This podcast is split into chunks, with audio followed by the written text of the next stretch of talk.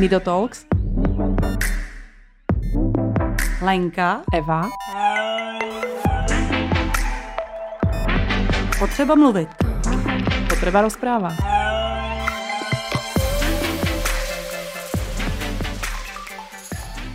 Dobrý deň, je tu nový diel Nido Talks a ja mám zase pred sebou krásnu hostku a musím sa priznať, že vlastne sa tu mi striedajú samé misky. Barbara Čuekos, Čuekos, mm, dobre som to povedala? Hezký den. Uh, povedz nám vlastně, jak si k tomuto menu přišla. Zaujímavé meno. No, já jsem si nikdy nechtěla rozhodně vzít žádného jižana, takže jsem si ho samozřejmě vzala. Můj manžel je z Venezuely. A mm, byla to taková láska na první pohled. Tomu se nedalo odolat.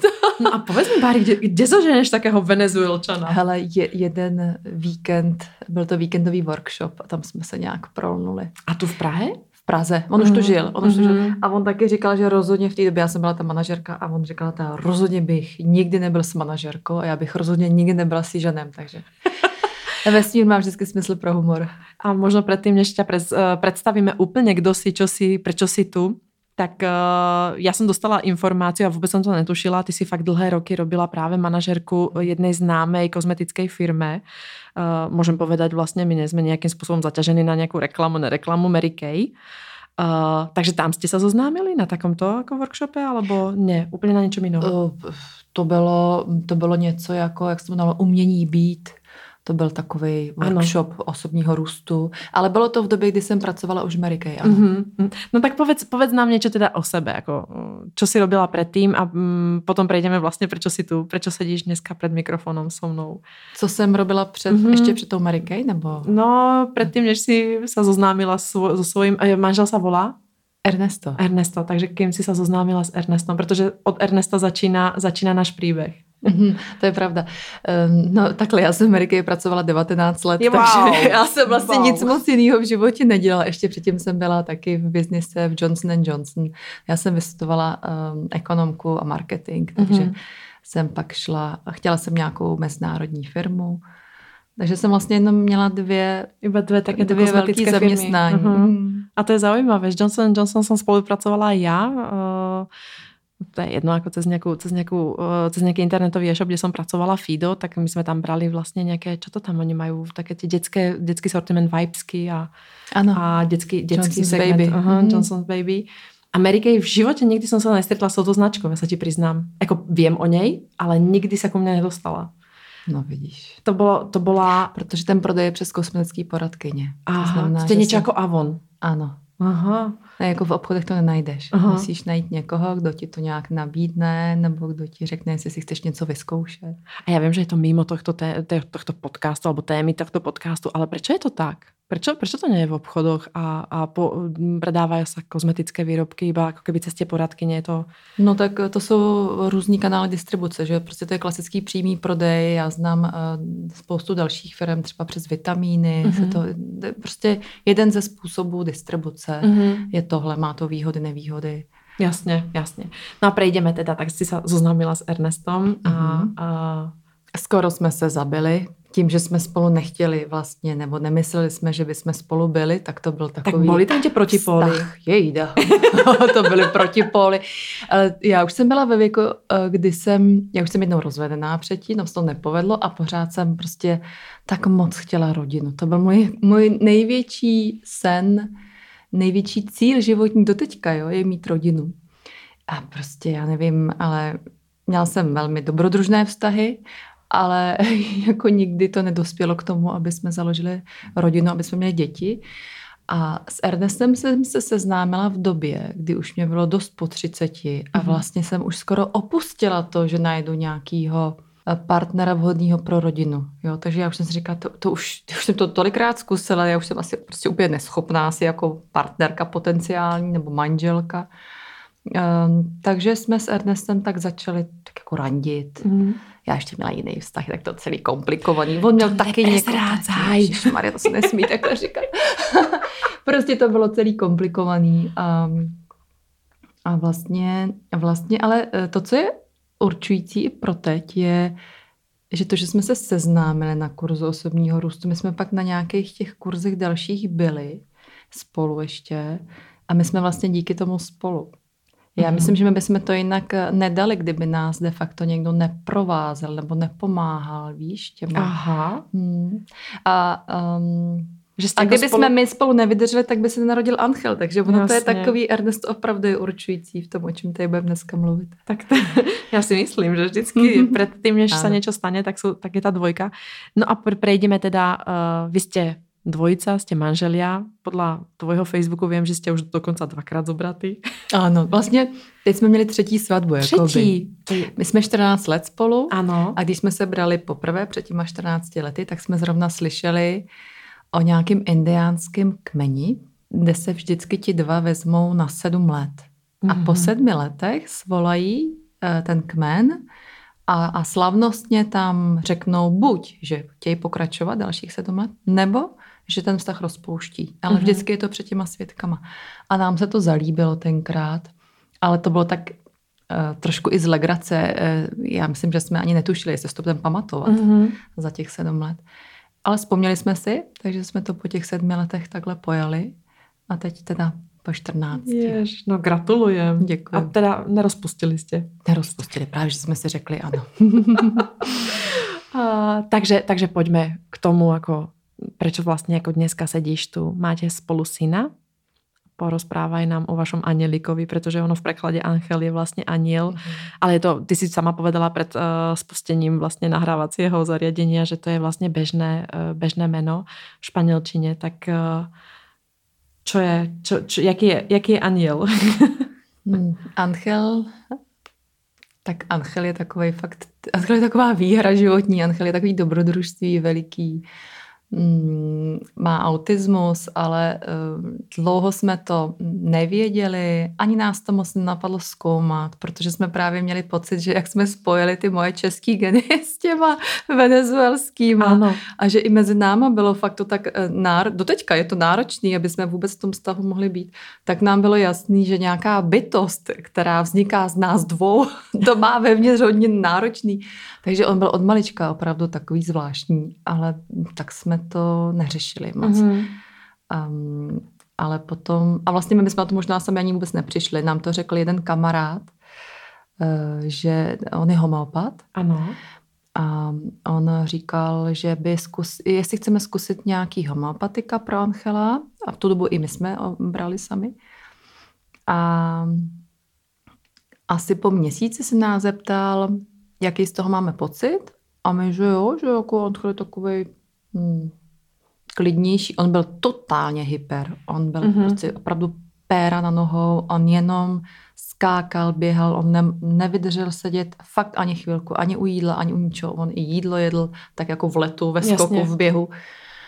A tak jsme měli pocit, že tady ten měsíc byl trošičku, to bylo trošku lepší, tak jsme mu to říkali. A ono, to je lék, který dávám autistickým dětem. Tak jsme tak jako koukali. A našli jsme, manžel našel dotazník um, někde na webu. Takový to, máte podezření, jestli má vaše dítě autismus, udělejte si dotazník, bude vám to jasný. A bylo tam asi 20 otázek a bylo tam, že myslím, že když odpovíš víc než třikrát ano, že máš radši vyhledat nějakého odborníka. Uh-huh. A my jsme měli asi, nevím, 18krát ano. Prostě my jsme vůbec neviděli, že to všechno jsou projevy autismu. Jo. Uh-huh. Je to, že nemluvil, jsme říkali, no tak já mluvím česky, ty mluvíš španělsky, tak kvůli tomu nemluví. Chaos, jasně. Jo, takže uh-huh. tohle byla jedna celá kategorie, jakože tu jsme vůbec neřešili. Tu hyperaktivitu, no tak prostě my taky nejsme úplně nejklidnější s manželem, a jsme říkali, ještě je malej a pak jsme třeba nevěděli, že jo, on, eh, to je u autistů běžný, že si vezmou třeba tvoji ruku, když chtějí podat něco. Ano. Víš, ano. takhle, tak to já jsem netušila. Víš, takže tam bylo hrozně moc věcí, mm, kdy jsme vlastně nevěděli, že jsou to průvodní znaky autismu, nebo my takový nadšený. nadšený, že naše dítě dělá takový ornamenty, takový mozaiky, takový mandaly a řadí věci do takových provazů dlouhých a to jsme vůbec netušili, že taky projev autismu. No jasné. Víš, no tak víte, že si neuměla hrát uh, s těma hračkama běžně jako s autíčkem, si nehrál jako s autíčkem, ale vzal deset autíček a něco z nich se stalo. No dobrá, pragmatická otázka, čo pediatr? My máme, jsme doteďka u ní, někdy se nás takhle lidi ptají, jako mm, je tam trochu potom, jestli není špatná ta pediatrička. Hele, v té době nebyly takový ty screeningové testy, Angelovi je 13, takže to nějak potom nějak bylo mm-hmm. chvíli poté. A um, ona je, uh, když jsme jí to potom říkali teda, že, že, že to je tak, ona, že to jako trochu tušila, ale že má uh, vyskoumáno, že má víc takových dětí v péči a že uh, vidí, že nejvíc takovým dětem, obzvlášť, když jsou takhle malí, tak jako tak prospívá být v klidu, hmm. v takový jako lásce těch rodičů, v bezpečí, harmonii domová, jo, takže ono, a on nás tomu všechno vedlo, jo, mm-hmm. protože jsme vlastně odložili školku, protože nebyl zralej, pak mm-hmm. jsme další rok už jsme říkali, jo, už mu jsou čtyři, tak to už by měl chodit. Tak jsme chodili na nácviky, že jsme našli jednu školku, kam jsme mohli chodit jednou týdně já, s Anchelem jednou týdně manžel, takhle jsme chodili několik měsíců a pak i ta ředitelka říká, on pořád není zralý, my jsme to taky viděli. Víš, takže jsme vlastně vše, všechno, my nejsme moc tabulkoví, my jsme nikdy nesledovali, jestli no, přibral, kolik měl přibrat, nebo tohle to je trošku mimo nás, takže... No a ty homeopatika přišly v jakom jeho věku? Keď hovoríš, On nám jste... to říkal, v, v pěti jsme to zjistili. V pěti. Mm-hmm. To znamená, že Angel ještě ne, nemluvil v pěti mm-hmm. a, a a robil iba to, čo si vlastne ako keby uh, povedala, že bol ako hyperaktivnější. No on ani moc nerobil to, co jsem mu povedala, protože to, to, on, to, to bylo takový dítě, tyjo. Já vždycky, že já ti vlastně děkuju, že můžu zase zavzpomínat mm. na ty mhm. začátky, protože já si díky tomu vždycky uvědomím, že kde jsme, víš, vogo, jaký pokrok. Víč. A to jsme včera byli ten diagnostice eh, a tam zase vyšlo, jak je to všechno hrozný, ale mě baví dívat se na to mm. v čase mm-hmm. protože pak je vidět veliký pokrok. Já se přiznám, že to má učit hrozně manžel, alebo hrozně, to je také pěkné slovo, hrozně. Učí ma to manžel velmi často, keď jsem z něčeho nešťastná a uh, dosa na to soustředím v daný moment, že mi to prostě nejde a nevidím jako prostě to světlo na konci tunela, tak on vždycky hovorí, pozri se na to z nadhľadu, jaké to bylo před pětimi rokmi, desiatimi rokmi a čo teraz riešiš a či to je tá veľká vec, ten veľký problém, alebo je to iba selektívne prostě nějaká maličkosť a či sa to dá vyriešiť. Že prostě člověk by nemal zabúdať, že, že niečím prešiel a niečo bolo a, a niečo dokázal. A vlastne sa odmeňovať, sám seba sa odmeňovať. My máme tie tendencie sa všetci jako kritizovať, jak si hovoriť jako, že no tak som na prd, toto mi nejde, toto mi nejde. Ale vlastne už som dokázala strašně veľa vecí, tak možno táto jedna vec prostě v nej nebudem dobrá. Ale vrátíme sa k tebe, to znamená, že v tých piatich rokoch ste boli upozornení, že môžete mať teda doma autistu. Čo ste mhm. robili? Um, Přihlásili jsme se na diagnostiku, kdy už tenkrát to bylo, že jsme čekali na to rok a to byl asi nejtěžší rok, musím říct. A Baronka, čo je, čo je diagnostika autismu? Co se robí? Já nevím. Uh, musíš um, k psychologovi, uh-huh. my jsme tenkrát vyhledali Nautis, tenkrát Apple, to byl vlastně největší tady, největší zařízení ohledně autismu s nejvíc zkušenostma.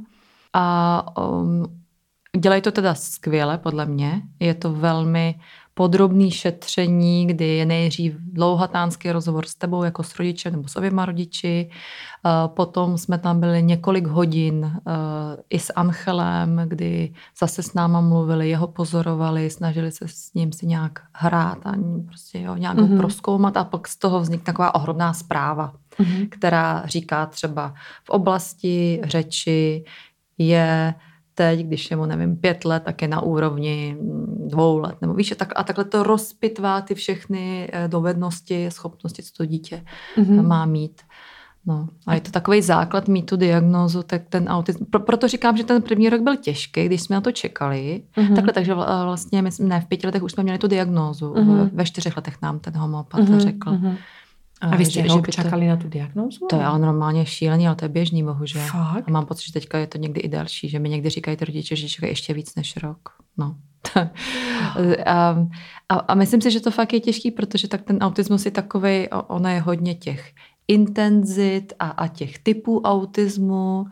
A když nevíš přesně co, tak jako někdo říká, že je to jedno, jaká ta diagnoza je, prostě je to dítě tak jako tak, ale Zase potom pro cílení třeba nějakých terapií si myslím, že to je fajn vědět, co přesně no to je jasné. moje dítě má nebo nemá. A hovorí sa schválne teda, že je to porucha autistického spektra, tým, že je to jako hmm. spektrum těch, těch autistických jako Ano, protože každý to dítě, teda eh, mě baví ty děti, mě baví nejenom Anchel, máme možnost se eh, potkávat s rodičema, s dětma, tak musím říct, že to, to jsou velké lásky ty děti a fakt platí, že každý dítě je úplně jiný, mm-hmm. každý je jinak jako poskládaný, mm-hmm. každý to dítě a obecně, že jo, každý dítě je originál a tady je to prostě hodně vidět, víš, že něco jim jde třeba trošku líp a pak něco úplně koukáš. A Baronko, keď jste tak nastavený vlastně aj s Ernestom, uh, potřebovali jste vědět příčinu v tom, na tom začátku? Ty, to jsme... Mm, to jsem si třeba všimla, když takhle mluvím s maminkama, že tam někdy jsou takový až sebemrskačský, víš, pocity. To nějak, uh, nevím, my jsme, buď to prošlo rychle, a nebo to nějak jsme, nevím, já si toho nejsem moc vědomá. My, my, my, nám se podařilo to přijmout velmi rychle. Mm. A, ale když to analyzuju, vlastně nevím úplně, čím to bylo, ale my jsme moc neřešili, jako je to moje chyba, je to tvoje chyba, nebo je to chyba něčeho. Mm-hmm. A navíc uh, on byl fakt velmi zvláštní od malička. Takže já vím, že některý potom řeší třeba, jestli to bylo očkováním, nebo jestli to bylo něčím, jakou nemocí, nebo něčím, co třeba lékaři zavinili. My tohleto, jo, Angel nebyl hospitalizovaný nikdy, my jako nemáme na co to moc svíst, mm-hmm. takže jsme to tak prostě přijali. Mm-hmm. Je to, jak to je. A kým prejdeme k tomu, čemu sa venujete dneska, protože to bude velké téma u teba, mě zaujíma, tvoj muž je teda Venezuelčan, je z inej kultúry, z inej krajiny. Ako prijal on postihnutie dieťaťa a ako sa berie v jeho krajine vlastne. To znamená uh, napríklad jeho rodičia, ako, ako vnímajú. Vieš, v niektorých krajinách sú uctievaní, uctievané deti, uh, ktoré sú handicapované, v niektorých naopak zatracované. Takže vôbec netuším, jak je to vo Venezuele, skús mi povedať, alebo respektíve ak ste v kontakte s jeho rodinou, s jeho časťou, takže tak jak, jaké, jaké to bolo na tom začiatku, keď ste vysvetlovali No, tatínková první reakce byla, že eh, Ernestovi skoro vyslovil soustrat, že jako to je hrozný život. Takže to, to na něj Ernesto koukal jako... Jako tvůj tchán, ty ten. Ano, ty, ano, řekl aha. jako svýmu synovi, mimo manželovi, ano, ano. že že jako ho lituje nebo nás lituje, že se stalo něco tak hroznýho. Takže to spíš nastartovalo ještě manžela k tomu, že ale táto, co blbneš, tak prostě jako my to bereme, jak to je a takže tam ta, um, takže ta, ta reakce rodičů byla vlastně podobná jako většinový společnosti, že to je průser. Ale my máme teda to štěstí, že jsme se přes ty ženský kořeny dostali. Do Venezuely nemůžeme, tam je hrozná situace, tam jsme byli vlastně před svatbou a pak, když byla Angel maličkaty, ale od té doby jsme se neodvážili, tam je velmi těžká eh, ekonomická, politická situace, tam nebezpečno doslova, mm-hmm. jo, tam umírají mm-hmm. lidi, takže to neriskujeme ale možná tím víc nás to poslalo víckrát už do Brazílie. Mm-hmm. A tam jsme se dostali mezi lidi, kteří, ne, že by to byli jako indiáni, šamani, ale mm, tak bych řekla, že jsou víc spojení se zemí, bych to tak nazvala, jo. A tam je právě taková úcta, víš, tady k těm mm-hmm. lidem. A musím říct, že vždycky, když jsme tam byli naposled před dvěma lety, a vždycky, když jsme tam jeli, tak to byla taková nabíječka pro mm-hmm. mě protože se tam na to moje dítě, já jsem zvykla, jak se tady dívají na nás, na, na mě a, a na Angela, když jsme kdekoliv venku.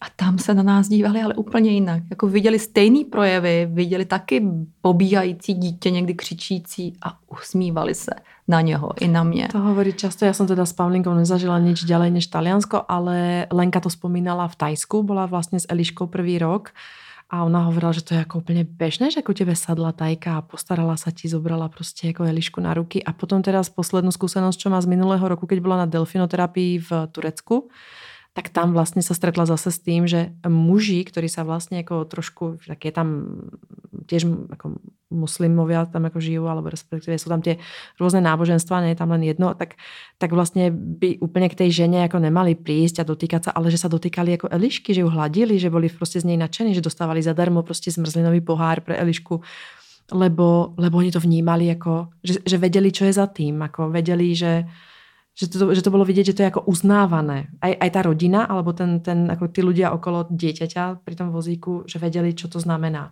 Že to bylo jako velmi příjemné, ona to hodnotila, že to, to, to, to s tím asi úplně nestretněme. No, no je, opravdu to bylo nesmírně silný a je tam bylo takový uznávání toho, Ty, ty lidi viděli to všechno, co mu třeba nejde, ale já jsem vnímala, že jako kdyby už tam měli oni nahraný program, jasně, tak to dítě něco možná nemá nebo neumí, ale určitě má něco jiného. Mm-hmm. Jakoby, eh, jo, že, že, že na něho i koukali s takovým očekáváním kolikrát a on tam fakt sehrál několikrát zvláštní roli třeba u holčiny, která potratila a on si ji nějak vyhlídnul, posadil se jí na klín, objímal jí a ona prostě plakala, plakala, plakala, plakala. Přeměla pocit, že on jí jako kdyby přišel jak ta dušička toho dítěte. Jo? A mm-hmm. takovýhle věci. Těch jsme byli svědky víc, víckrát. Mm-hmm. A tím ještě rostl ten obdiv té komunity vůči Angelovi víc. No jasně. A poje, teď nevím, to byla ta poslední cesta nebo předposlední. To musím říct, že pro mě byla úplná rána do hlavy, protože jsme se tam, asi ta poslední, to jsme tam byli delší dobu, to já už jsem nebyla v Ameriky, takže už jsem si mohla vzít delší dovolenou. Jsme byli, myslím, šest neděl. A já se vznášela v téhle energii toho přijetí, toho jako wow, ne, že moje dítě nevadí ostatním, a, a oni ho mají jako rádi, oni ho i vyhledávají, oni na něj křičí ahoj Angeli v tom jejich jazyce a usmívají se na něj, prostě úžasného něco. A dorazili jsme zpátky v, to byl nějak začátek února, Angel, jedna z jeho specialit je, že nejlépe celý rok nosí úplně stejný oblečení, jestli je plus 30, minus 20, to je úplně jedno. A co to je?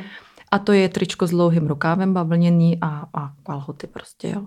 A takže on neměl, šli jsme do Lidla u nás a on neměl bundu, čepice, čepici, rukavice, prostě nic. Ještě měl kroxy, takový ty díratý.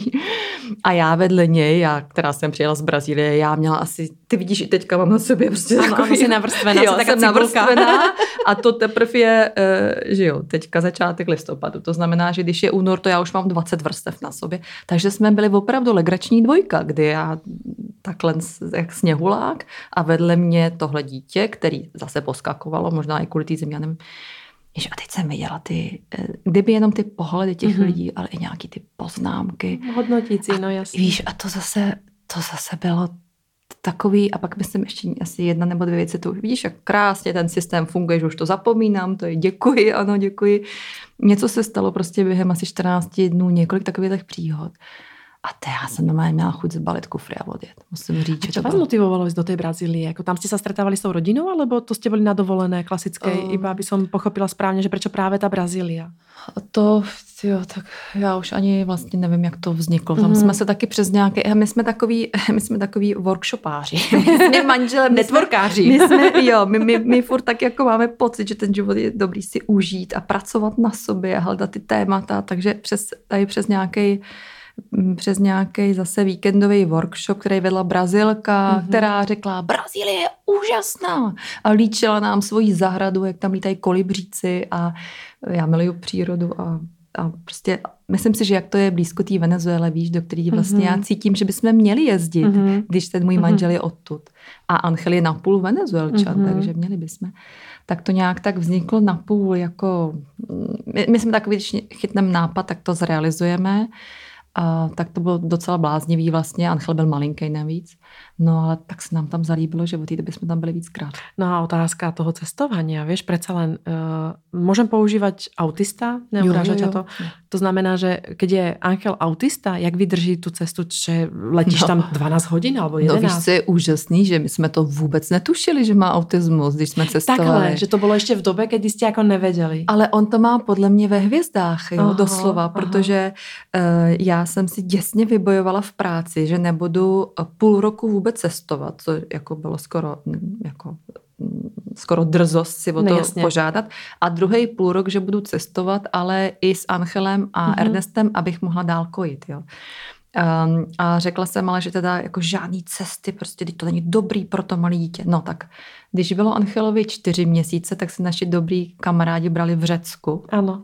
Takže jsem už s tím miniaturním Anchelem tenkrát letěla do Řecka. A když mu byl půl rok, tak jiní naši velmi dobrý kamarádi nás pozvali na svatbu na Havaj, kde já i byla svědkyně. Ale Havaj je opravdu přes celou planetu. Prosím vás, na Havaj jako neexistuje letět z Prahy nikam ďalej, než Havaj. Ani Austrálie, ani Nový Zéland není ďalej. My hrozný. jsme tam letěli uh, čtyřmi letmi, 31 hodin uh, s prestupami a fakt jsme byli na každém letisku maximálně hodinu, hodinu a pol A já se vám přiznám, že tak opuchnutá jsem v životě nebyla, protože když už nastupujete do třetího letadla, tak už ho nenávidíte. to je jako fakt, je že to tak.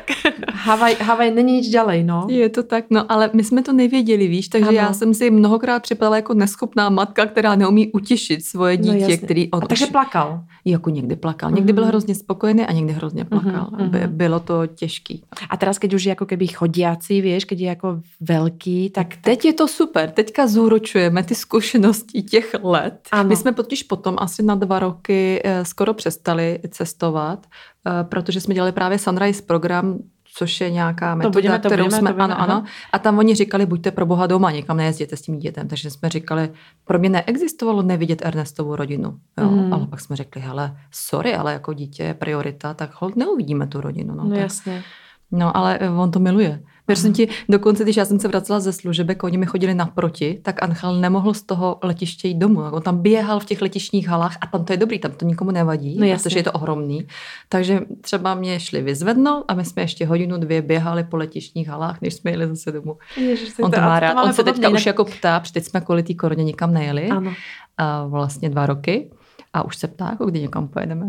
No a vidíš, takže trošku preskočíme dobu, ale e, respektive takto. Já ještě chcem se vrátit tej otázke, uh, že či sa rozchádzate s Ernestom vlastně v té výchove alebo v tom poňatí toho, že vychováváte dieťa, že či vidíš tam ten kulturní rozdíl alebo ten z tých zemí, odkiaľ pochádzate, predsa len, vieš, že my sme nejak vychovaní, niečo si nesieme od našich rodičov, nejaké informácie sme dostávali veľmi podobného typu ja aj ty, ale on ich dostával iné. Takže vlastne teraz vy máte fakt, že sa dozviete diagnózu máme autistické dieťa a teraz bol tam nejaký stred, že by on navrhoval nějaké iné riešenie, inú výchovu, iné, iné, inú terapiu? Ne, musím říct, že tohle je právě to, co nás podle mě drží i jako manžele. Že na tohleto máme hm, Jasně, pak se v nějakých maličkostech třeba můžeme lišit, ale takový, takový ten jako ten velký názor, nebo jak to říct, nebo ten velký směr, ano, ano, to ano. máme opravdu úplně stejný. Super. A my máme oba takový, že prostě je potřeba v životě brát to, co přichází, mm-hmm. dívat se, s čím to souvisí u mě, spíš s mojí rodinou víc než s mojí kulturou. Protože jasně, my jsme z různých kultur, no by to mohlo být matoucí, ale on manžel eh, tak eh, má takovou zálibu i teda profesní ve zkoumání takového jako životního příběhu po časový lince a rozšifrovávání vzorců a programů, co jsme si přinesli z rodiny. Mm-hmm. Takže my i tohle to tak vážnivě sledujeme, jak ten autismus eh, může souviset, víš? A to je dobré téma. No. Jako zrovna tě vzorce, které si nesieme od našich rodičů, prarodičů, rodičov, vieš, ako nejaké určité tie domnenky, že jak sa ako vlastne chováme. Mňa prekvapilo, a to poviem, ako iba strašne som sa na tom zabávala, ja som bola minulý týždeň na Slovensku a priletela sa moja Kristýnka z Londýna a moja mama vlastne ako strašne lpela na to, aby som napísala sms že som prišla domov. A vlastne som jej hovorila, mami, ja zajtra mám tiež písať, keď prídem, neviem, zo štúdia domov, alebo pozajtra, keď prídem eh, z letiska, keď ju odveziem a Kristýnka vlastně letí naspäť do Londýna dneska, tak eh, má napísať, že dneska doletěla, ale zajtra o druhé, keď půjde z práce, tak tiež má písať. Víš, že taky jako zrazu, jako, to je ten vzorec, který Aha. my máme, že vlastně si na cestě, ale ty si na cestě každý deň. Takže vlastně už aj, aj my si to musíme jako predstaviť v tých hlavách, jako, jak, jak fungovat, alebo presne jako já nevím, teraz mali, mala takú, také inštrukcie, dostala od babičiek, hlavně, aby nebyl frajer čierny, žltý, nevím, mm-hmm. šikmoky, hlavně, a, a ona přesně krásná otázka, takže má to být Slovák? Jako, kde ho v tom Londýně najdem? Takže úplně krásně nevrátím se k tebe, pravda, že uh, to, to, to, je, to je jako výhra vlastně, no, že se nerozchádzate v tomto, vieš, že každý to máte, alebo obaja to máte jako společně nastavené. No a teraz Angelovi. Angel mal tie 4-5 rokov. Uh, ty si teraz povedala, že už si povie. Začal mluvit? A mluví? On začal mluvit uh, půl roku poté, co jsme začali dělat ten program, nebo co jsme se vrátili no já nevím, z toho či, či, povedať, či povedať skôr o tom programe, protože ten ma strašně zaujíma. Tak mm. uh, kedy, kedy ste prišli k tomu, že jakou metodu, čím, či jako sa mu venovať a možno poďme presne. Vy ste dostali, jako vy máte uh, fakt, že máte prostě dieťa z poruchou autistického spektra. A teraz, čo jste robili? On vesmír byl milostiv, opravdu musím říct. Jo, já mám pocit vždycky, že vždycky tvrdím, že mám v životě štěstí a všechno, to, všechno mi to jako nahrává, co se děje. Takže v měsíci, kdy jsme dostali diagnózu potvrzenou, ten měsíc u nás byla na návštěvě kamarádka, která nás zná oba už delší dobu a byl to moc hezký večer a odchází a říká, jo a o, o, o tom Sunrise programu to určitě víte, že jo, když vy jste oba takovýhle nastavený a my, o čem? No Sunrise program, co to je? No to je o tom, jak právě takhle rodiče měli kluka, který měl autismus a oni se vzepřeli tomu klasickému proudu. Takže jsem si to hnedka googlila. Musím říct, protože to je, jo, e, já jsem tam před chvílí říkala, že ten rok čekání na tu diagnózu byl v mém pojetí nejnáročnější rok, co jsme měli, protože jsme právě nevěděli, co se dělá, když máš teda dítě s autismem, jakou máš pomoc. Takže vy jste jako předpokládali ten rok, že by vám potvrdili tu diagnozu. My jsme věděli, že to autismus bude, jenom Takže, jsme nevěděli, že víc těch druhů. A, Jasně. Jo? Takže vy jste mali jako keby rok na přípravu toho, co Ano. Mhm. Jo, a už jsme se různě zajímali a e, ne, už jsme mohli třeba někam na nějaké školení jít a říkali jsme, máme dítě, bude diagnostikovaný, čekáme, ale víme, že to autismus je, jenom nevíme přesně co. A teď jsme se zmítali v tom, co tenhle trh na, nabízí za metody. A zase já jsem taková teda poctivá. Jo. Já, já jsem skoupila veškerou literaturu, já jsem to fakt studovala v tomhle, já jsem jako hodná školačka, taková ta poctivka. A e, i právě, že jsme šli do nějakých organizací se podívat na to, mě zajímá taková ta nálada, takový ten přístup těch lidí. Jo.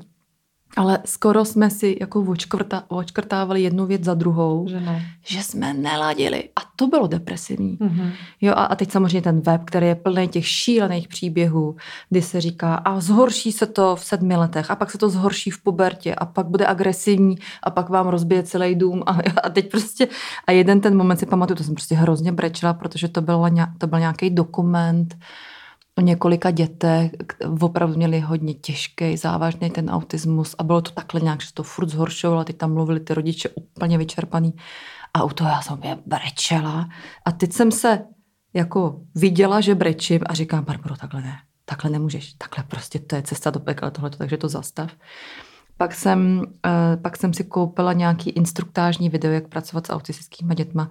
U toho jsem brečela, ale vlastně vsteky říkám, takhle já, ne, takhle já nemůžu. Ta, mě to připomínalo cvičení, uh, my máme, teď, teď zrovna nám umřela labradorka, vždycky jsme měli psa, a takhle nějak já cvičím labradora, jako jo, eh, eh, mám piškot v ruce a pojď tady si u mě sedni nebo něco dostaneš piškot. A, a ta metoda byla hodně o tom, Aha, že při, přiřaď tady uh-huh, tvar uh-huh. do tady toho trojuhelníčku a tady tě čeká gumový medvídek a ve mně se to všechno úplně svíjelo a ještě to bylo takový, ta paní byla unilá, ta, ta holčička, která to jakoby předváděla, byla taková, že já bych ji obejmula a, a určitě bych jí tam necpala nějaký medvíd. I úplně jsem se prostě nepotkávala s tím, mm-hmm. co, mhm. co bylo nabízené za možnosti. Takže to mě vlastně děsilo, jo, že já jsem si připadala, že jsme sami, protože s ničím neladíme, a jo, pro boha. A mm. pak, to je to, co říkám teda, že andělé při nás stáli, že ten měsíc, co jsme dostali, jak ta kamarádka to zmínila. Mm-hmm. A já mhm. jsem otevřela ten web, já jsem pustila první video a já jsem začala plakat. Ale to byly ty slzy, ty, co já miluju, ty slzy jakože wow. Že to je ono. Jo, tohle je ono. Já jsem to probrečela, poslala jsem to Ernestovi, říkám, koukni se na to, mám pocit, že tohle je, tohle je to, co jsme tak hledali. povedz nám, co to je. Um, tam je důležitý ten příběh vlastně. Rodiče, kterým je teďka podle mě tak 75, ten jejich chlapeček je něco přes 40, mám pocit něco mezi 40 a 50. Tak se jim narodil tady ten chlapeček. Už měli dvě holčičky a narodil se jim třetí chlapeček. Vyvíjeli se nestandardně, oni už měli porovnání s těma holčičkama, takže viděli, že to je nějaký divný, začali chodit po doktorech, ty nějak nemohli nic najít, takže furt říkali, že matka hysterka. No ale pak, pak přece jenom přišli na to, že něco nesedí a objevila se diagnoza autismu. Mm-hmm. Tím, že to je teďka už teda hodně let zpátky, tak se o autismu nic moc nevědělo. Takže tam tenkrát se to automaticky, automaticky fakt dělalo tak, že to dítě šlo do ústavu. Takže oni řekli, jako super, buďte rádi, máte dvě holčičky, chlapečka, jdete do ústavu. No, oni Kde řekli, se autohrával tento příběh? V Americe. V Americe, v Massachusetts. A oni jako, no, ty bogo, jako naše dítě prostě nedáme do ústavu. Mm-hmm. A tam to celý začíná. Eh, ty odborníci všichni říkali, že se zbláznili, že jako nemají jak se o to dítě starat, nejsou jiné metody, než, ale to byly ještě ty elektrošoky, převazování dětí, jako takovýhle hr, fakt hrubý mm-hmm. věci. Jo. Mm-hmm. Sami zavřený v místnosti, sami zavřený v nějaký bedně a takhle. A oni řekli, jako to nevadí, my si ho prostě necháme doma. Maminka s ním byla furt, tatínek taky všechny knihovny, to nebyl internet, takže oni museli, on říkal, že objížděl knihovny v celých státech a furt všechno ho dal o autismu, ale jako vlastně nic moc nenašli.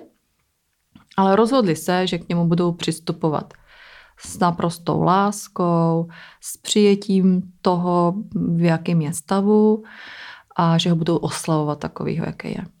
A maminka ho pozorovala a z toho pozorování vzešlo po nějaký době, že jako ona chtěla proniknout do toho jeho světa. On se hle kolíbal, mm-hmm. roztáčel uh, pokličky, vydržel hodiny koukat na jedno místo. Ano. A ona tím, že ho chtěla pochopit, tak to dělala tak, tak to dělala s ním. Jo, to znamená, že on roztáčel, ona se pokoušela roztáčet, když on se kejval, ona si sedla vedle něj a prostě kejvala se v tom tichu, on taky nemluvil. A eh, po několika týdnech toho, jak se s ním takhle kejvala, dělala s ním ty věci, tak on se na ní kouknul, na nějakou úplně pikosekundu. Mm. A ona, wow, prostě volala manželovi, on taky to je pecka, to je... Jo, oni to brali jako potvrzení toho jejich směru, že to je super. V tom nadšení volili těm doktorům. to si umíš představit, že, že jsou magoři, že Prášky třikrát. že co to je za terapii, když po několika týdnech ano. společného kejvání se dítě na pikosekundu podívá, to je jako jestli berou za nějaký dobrý výsledek, tak jsou fakt magoři, takže to, to, No ale eh, tohle vlastně byl začátek té metody. Jo? Mm-hmm. Vlastně čím víc ona s ním dělala to, co on chtěl, tím víc on jako kdyby jí dával zpátky signály, ha, ty jsi tady se mnou, ty mě Chápem správně, že se nesnažili svoje dieťa vtesnať do noriem ich bežného života, ale opačně zvolili a snažili se jako keby vkročit oni do jeho života. Tak to přesně oni říkají tu definici, mm-hmm. tak je mhm. krásný, že jsi to řekla ty a nemusela jsem to říkat já. Mm-hmm. Přesně, je to o tom, že my jdeme nejdřív do jejich světa, mm-hmm získáme důvěru. V tom mm-hmm. jejich světě, jejich jazykem jim řekneme, hele, já tě mám ráda. Mm-hmm. Já tady s tvou kejvu, to je můj výraz lásky. To je, neříkám, nekejvej se, nesnažím se ho omezovat. Ani si vnitřně nemyslím, že to je hrozný, že se kejve. Jo? To prostě byla úplná akceptace nejenom slovně, ano. nejenom navenek, vevnitř. Ano. A uh, někdy ta metoda je odsuzovaná právě, že jenom jdete s těma dětma do toho jejich světa a už se stanou magoři z celé rodiny, všichni se kejvou a dělají bubliny. Trošku to tam speje. Ale to je jak ta první fáze jenom. To je jenom to, kdy... Um, Získáváte důvěru. Ano, mm-hmm. získává, ty musíš mít vztah s tím dítětem, mm-hmm. jinak stejně ničeho nedocílíš. No, my, my, nejsme naklonění, to už asi, to už asi vyplynulo z toho mého povídání, nějakým takovým těm přísným technickým metodám, tomu nejsme vůbec naklonění. My chceme, aby on chtěl. Mm-hmm. Ale aby on chtěl, tak tam musí být ta důvěra a ten mm-hmm. vztah. A poté, co ho vybuduješ, tak pomalinku ho jakoby taháš do toho našeho. Mm-hmm. Že mu zase ukazuješ ten náš svět. Ano. Uh, to znamená, že oni získali jako keby nějaký poznatok z toho, že něco takéto funguje. Kam vyvinuli tu metodu ďalej? No, no hlavně, co se stalo s tím Ronem. Oni po, teď nevím, jestli to byly dva nebo tři roky, ten Ron se naprosto dostal z toho autistického spektra, což je teda úplně nevýdaný.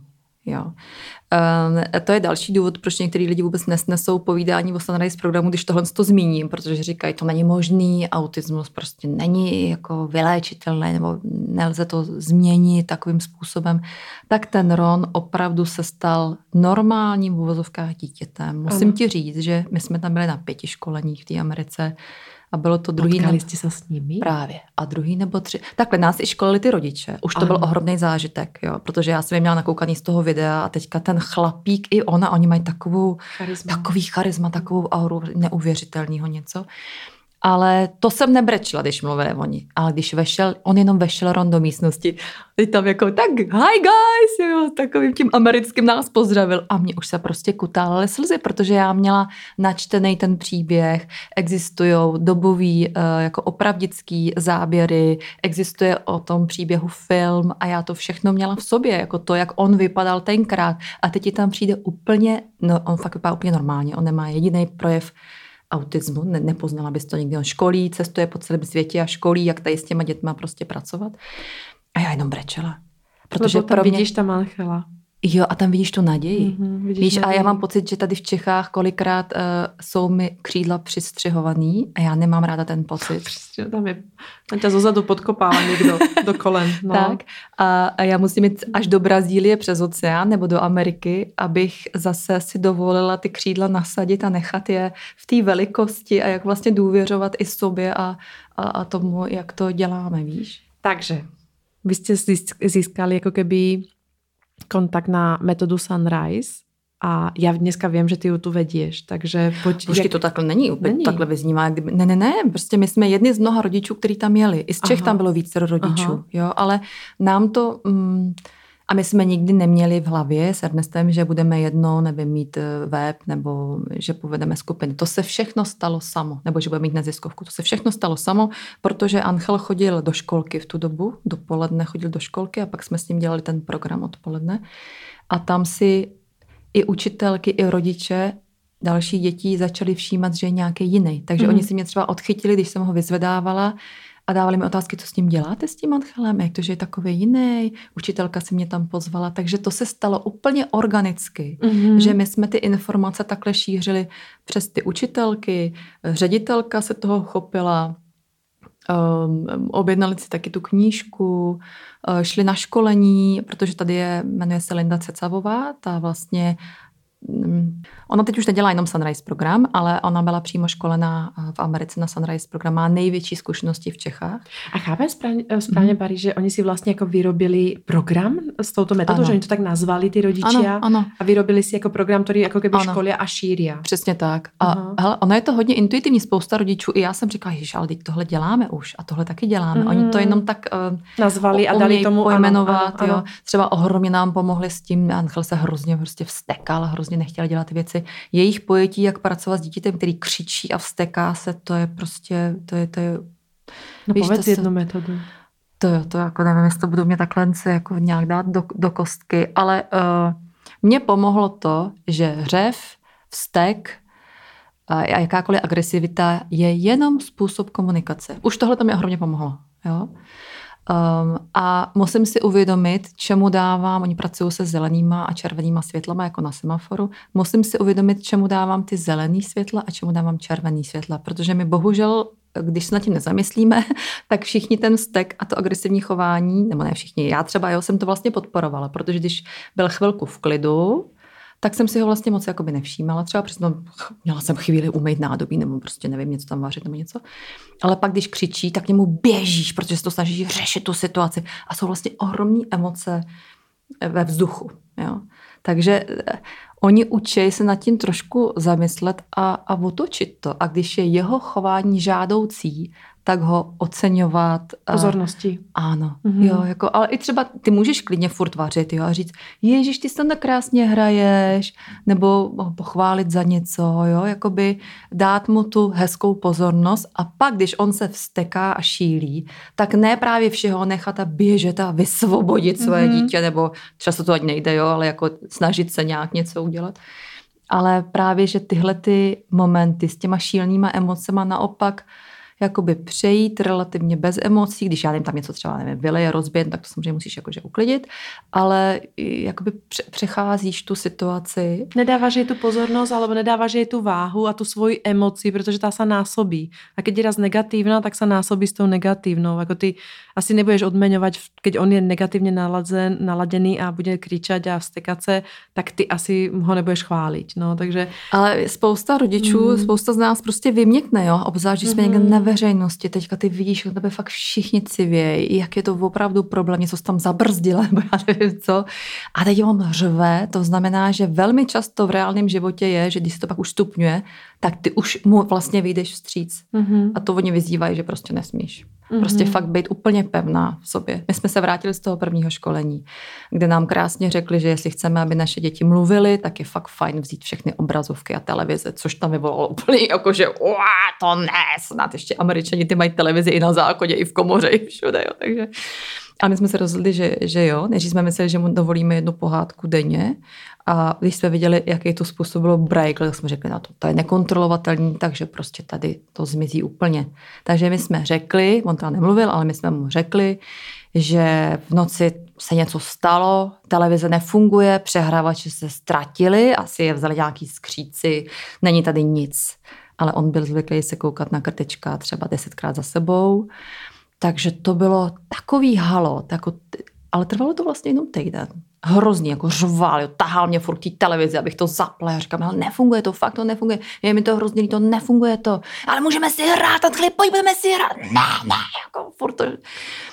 A, a tam bylo jasný, že my musíme vydržet. Vydržet, no. Ale víš co, my jsme vydrželi.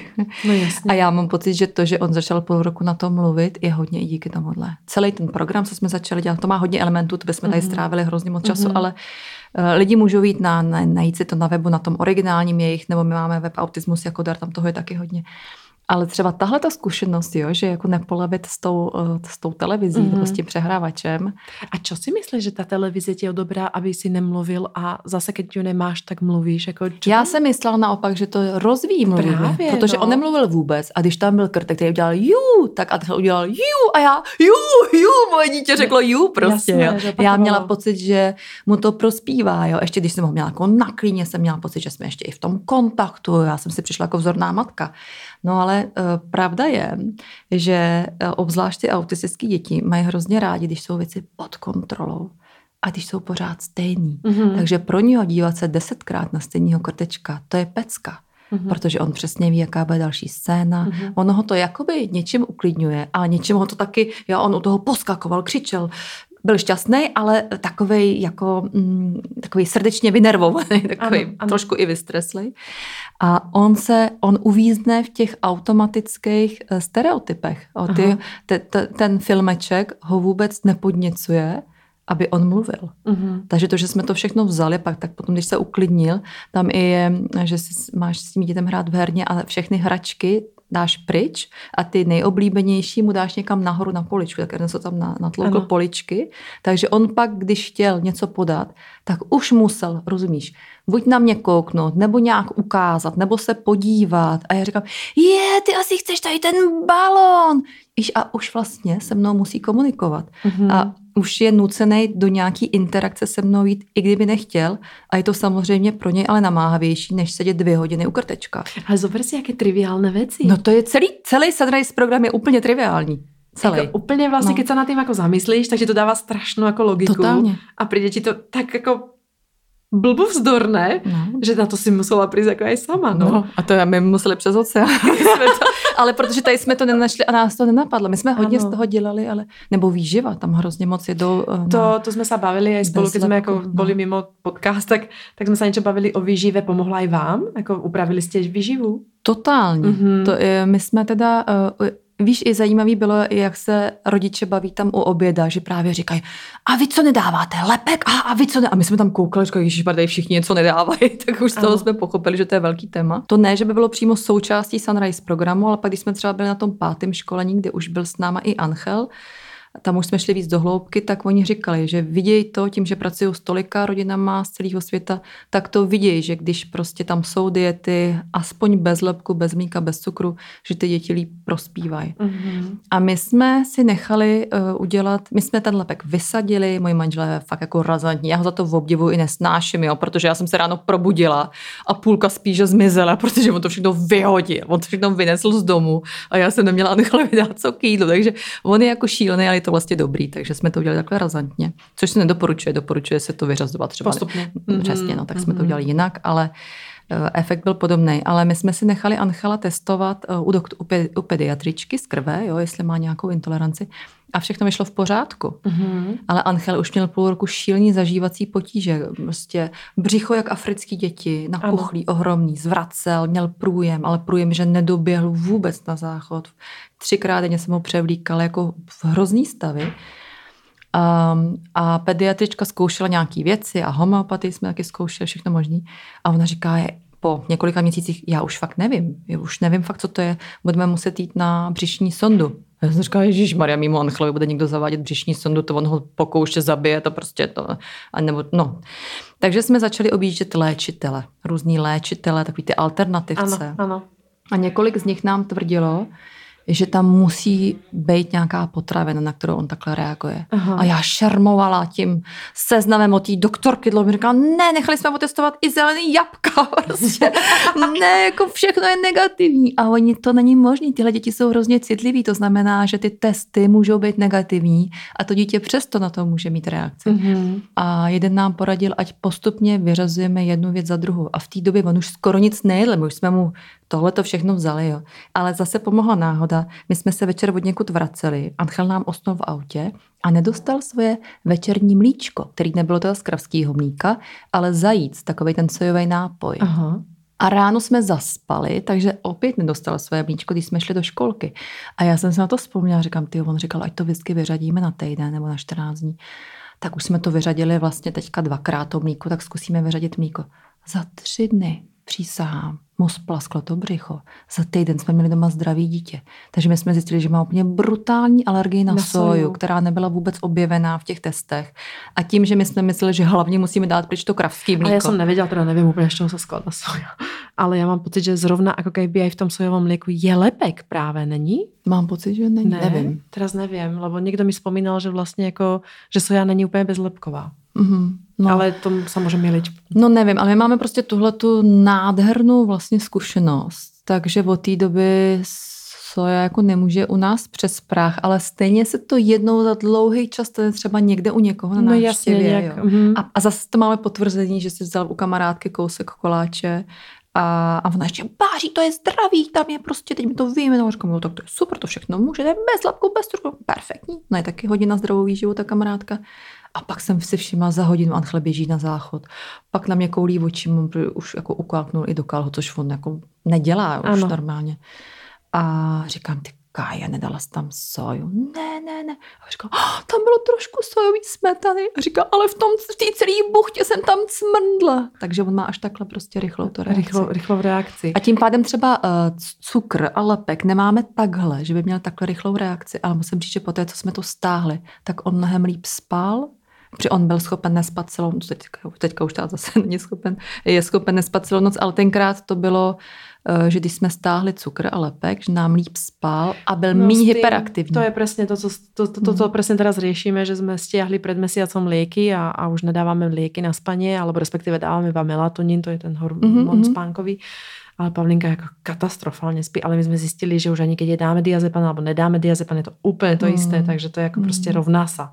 Mm. Takže a teraz nám někdo poradil přesně, že ten cukr a lepek, no, mm. alebo je ta laktoza, že je vlastně, že ona miluje jedlo, no, jako, ale asi dá se, dá se prežít, no, dá se varit i bez Teď toho, už je no. spousta alternativ, mm-hmm. takže je to fajn, že ona je mandlový mlíko a kokosový mlíko, tak když to pak nemáš doma a on v té lednici vidí jiné věci, ano. tak to není problém. Problém je to, kdykoliv jsme venku, ano. do restaurací skoro nechodíme, ale nedej bože nějaký takový ty oslavy, nebo tak to je vždycky trochu problém. No. Aha, jasné.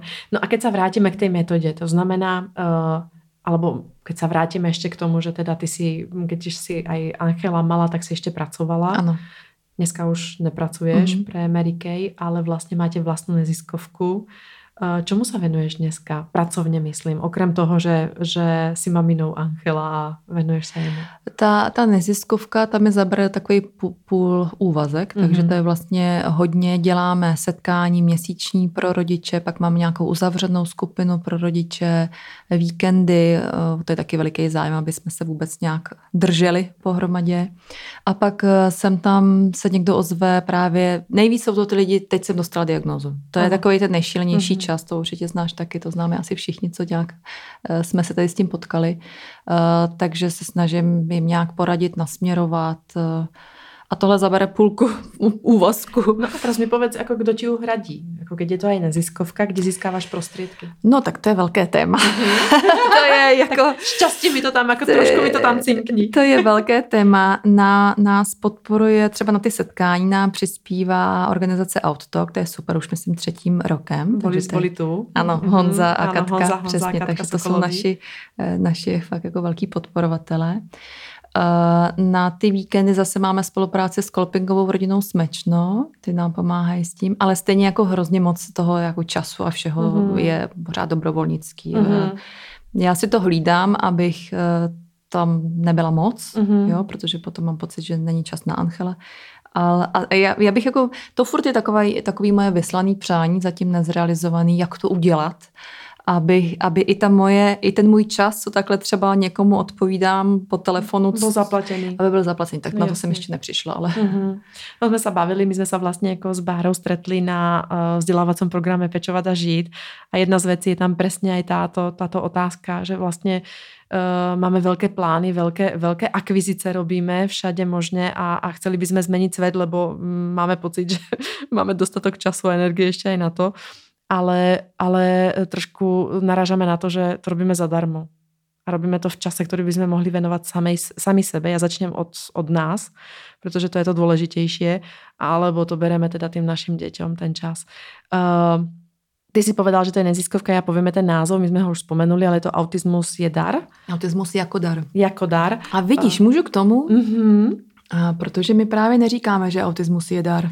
ono to je slovíčkaření, ale nás, jako nějaký lidi nás nemají úplně rádi za to, že takhle o tom autismu mluvíme, ale my, my to vždycky vysvětlujeme tak, že jsme se rozhodli, že se na autismus budeme dívat jako na dar. Ano. Jo, my neříkáme, jako nikdo si nepřije dítě s diagnózou asi, nějak dobrovolně nebo dopředu. Všichni si myslíme, že budeme být krásný děti, zdraví a spoustu toho zažijeme s nima, ale že když už se to stane, tak je to opravdu vědomí rozhodnutí, že my na to koukáme jako na dar. Mm-hmm. A to nám pomáhá tu celou, jak jsi si i předtím tele, mm-hmm. vlastně, jestli jsme to nějak přijali, nebo je, už nevím, jak to tam ano, ano. formulovala tu otázku, tak já myslím, že tohle to nám pomohlo v tom přijetí.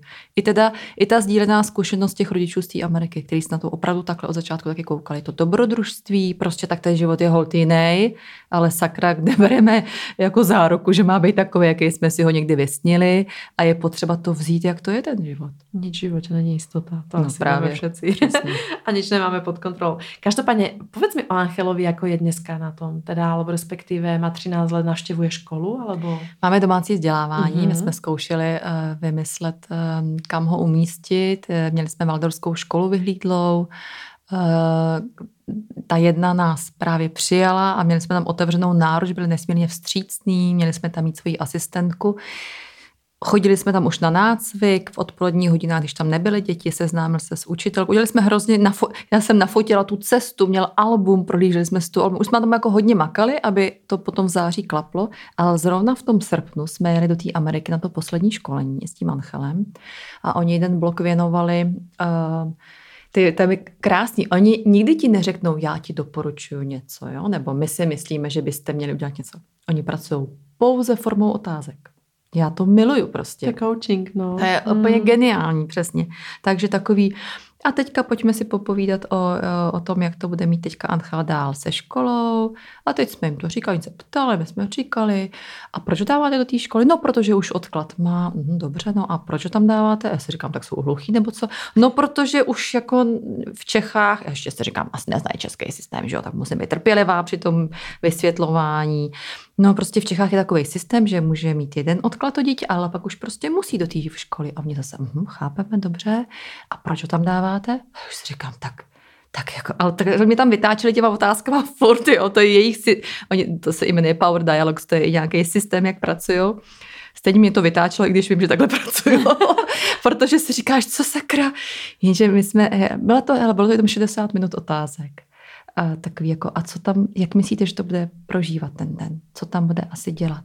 No bude mít tu asistentku, ta, tam, tam bude pomáhat. Mhm, a, a, a on sleduje, sleduje, jako má oční kontakt, sleduje a my, no nesleduje. No, no a jak myslíte teda, že, že to bude probíhat, když tam bude těch 20 dětí a když ta učitelka bude něco vysvětlovat, a zvládne sedět, my no nezvládne sedět, prostě bude asi poskakovat, nebo, nebo asi půjdete na chodbu s tou asistentkou a teď oni nás těma otázkama dovedli k úplně absurdnímu obrazu, kdy to vlastně vypadalo tak, že dítě s asistentkou, i když je to úžasná asistentka a úžasný dítě, tak budou skoro furt na chodbě. Ano. Oni ještě, a mají tam nějakou místnost, kam by třeba mohli jít, a my no nemají, to už jsme se ptali, nemají. Takže to prostě vypadalo, že on bude trávit ty čtyři hodiny dopoledne na chodbě té školy. Uh-huh. A, jsme, a, a pak nás, nám ještě dávali nějaké další otázky. A teď to skončilo po té hodině. Oni tak, jo, dobrou chuť nebo něco. A my na sebe koukáme s Ernestem a říkáme, no my ho do školy prostě nedáme. Teď on není opravdu vůbec zralej. Co to je za systém, že ho musíme dát do školy? To je opravdu nesmysl. Ale musím říct, že kdyby nás takhle neproprali těma otázkama, tak ti říkám, už bychom ho prostě dali do valdorské školy a podle mě bychom furt něco řešili, jo? Jakože eh, to... A jak myslí tento systém, alebo respektive ten program na to, aby si si mohla oddychnout ty a Ernesta? Děkuju za otázku. Oni um, hodně propagují práci s dobrovolníkama. Mm-hmm. Hmm. A to jsme o nich úplně koupili, ten systém. S nima pracu... Jak jsme začali program, začali jsme i s dobrovolníkama. Máme jich míň víc, je hrozně těžký je sehnat. Kde můžu, tak tomu dělám reklamu. Protože ty, který jsme měli za ty roky, tak ty o té zkušenosti mluví jako o jedné z nejlepších věcí jejich života. Opravdu jako úžasně o tom básněj.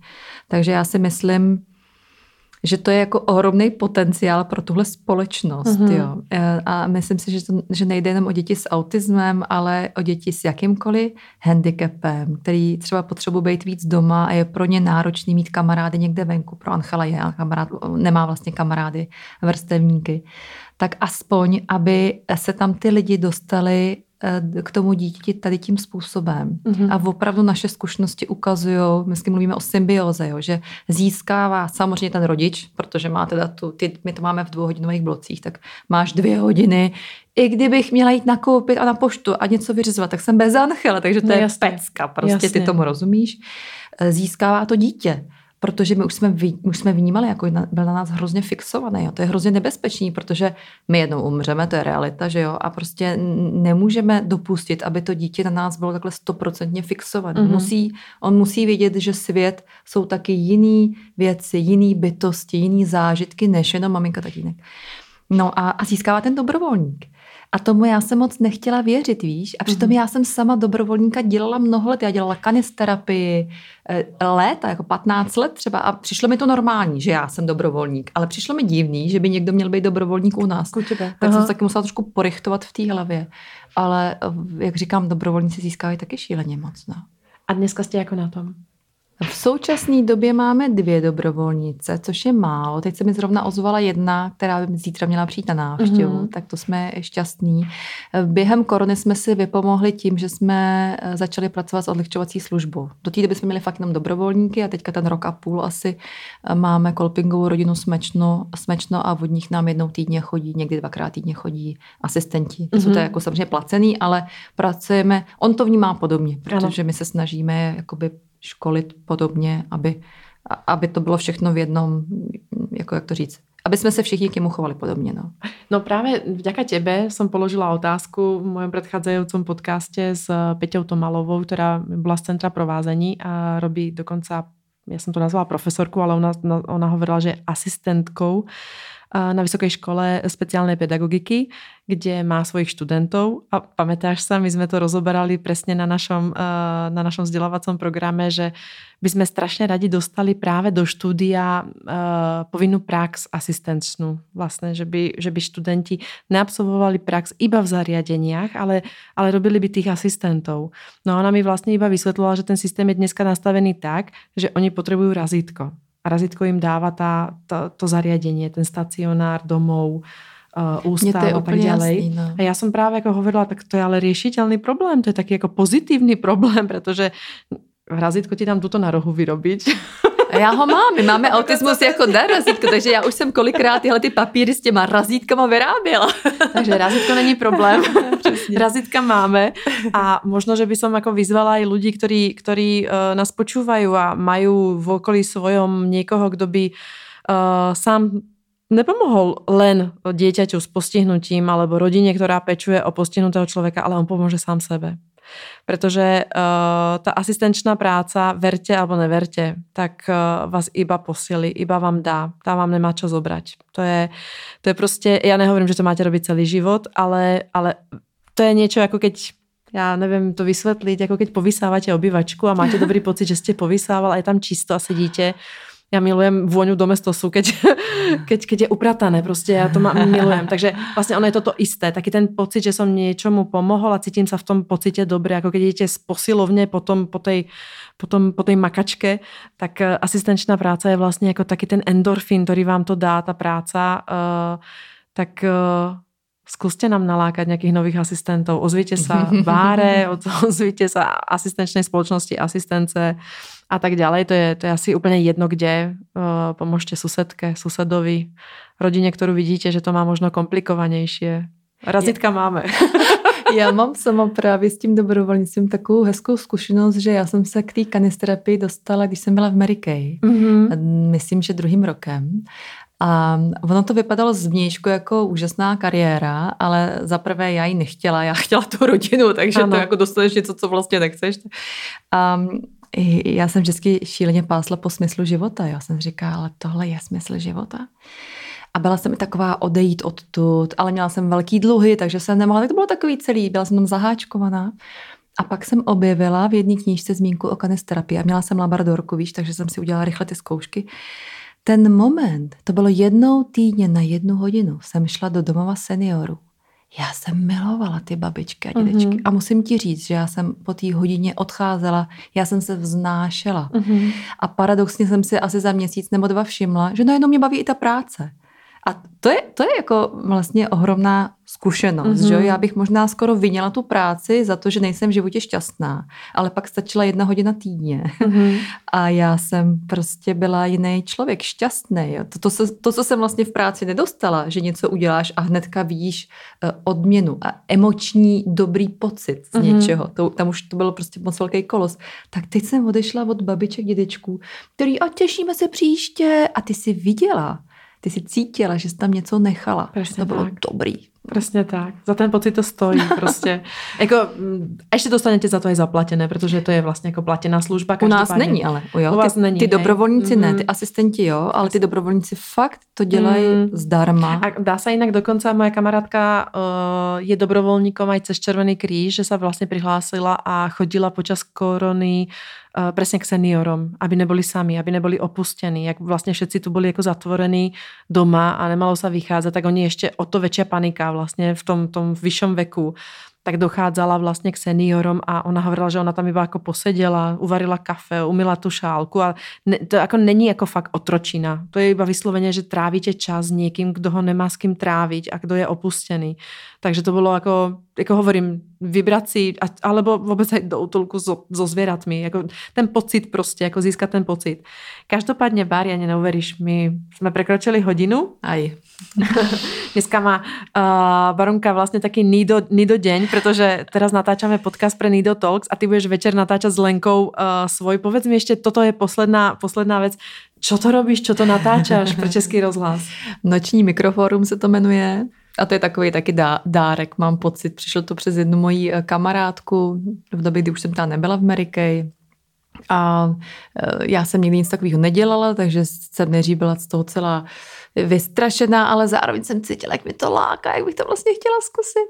No, takže teďka to dělám druhým rokem a hrozně mě to baví. Tak a, a navíc to noční mikroforum je o tom, že to právě nemají dělat profesionální moderátoři. Mm-hmm. To je mhm. ohromná výhra, takže tam, když já to dělám nějak po svým a určitě blbě a prostě neprofesionálně, tak je to vlastně v pořádku. A jinak to je, to je krásná věc, to ještě povím jako posledné mm, stále, a keď točíme už roka pol vlastně s Lenkou tyto podcasty, tak já se s každým jedným rútim, to vám můžem, můžem povedať. To není jako, že si neverím, ale v každom jednom nachádzam tie svoje chyby, v každom jednom proste ako vidím, že čo by som mohla sa opýtať inak, spraviť inak, menej sa smiať, menej rozprávať a vlastne z tých najviac vystresovaných dielov, z ktorých som, tak paradoxne sa najviac páčia, že dostávame najviac ako keby dotazov alebo respektíve dostávame najviac ako pozitívnych reakcií, takže ono v tej našich hlavách je to úplně jinak usporiadané, než to vnímá jako to naše okolie. Ne, je to úžasné, co děláte. Já miluju poslouchat tyhle ty vaše rozhovory. Děláte to obě dvě úžasně a já vám za to fakt moc děkuji. Děkujeme, děkujeme. Já děkujem, že si přijala pozvání, že jsme mali možnost se takto porozprávat, protože my se trošku poznáme iba, iba pracovně a iba okrajovo a uh, přiznám se, že mi uh, stály chlpí zo Sunrise. Uh, to vyzerá jako geniálna metoda. Uh, možno ne na každého, ale, ale keď se dostaneme do toho sveta těch našich dětí, uh, či už má autismus, alebo dětskou mozgovou obrnu, alebo to je úplně jedno, čo, čo jako A oni tím dělají nejenom autismus, oni potom Presně. to otevřeli pro všechny možné Tak uh, zase som sa niečo nové dozvedela a čo ma môže posunúť s mojou Pavlinkou, tak za to ďakujem, Vári, ďakujem za ja veľmi tobě. príjemný rozhovor. Majte sa krásne všetci, počúvajte nás a o Báre a o Sunrise a o autizmus jako dar uh, napíšeme i v článku, ktorý nájdete na www.nido.cz, Nido Talks a počujeme sa zase na budúce. Ahojte. Děkuju, krásný den.